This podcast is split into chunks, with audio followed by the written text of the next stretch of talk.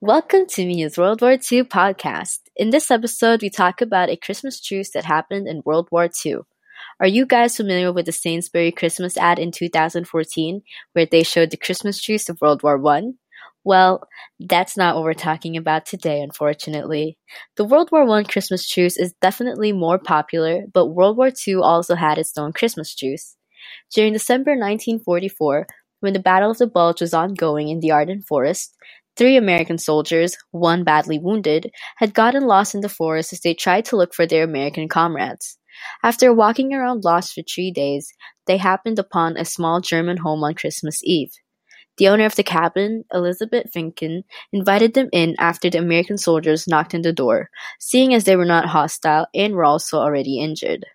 Elizabeth and his son Fritz did not speak any English, and the American soldiers did not speak any German, but they shared a hearty Christmas feast together.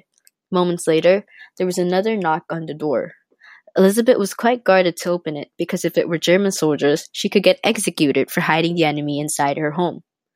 Find out on the next episode who knocked on the door and what happened during this Christmas night.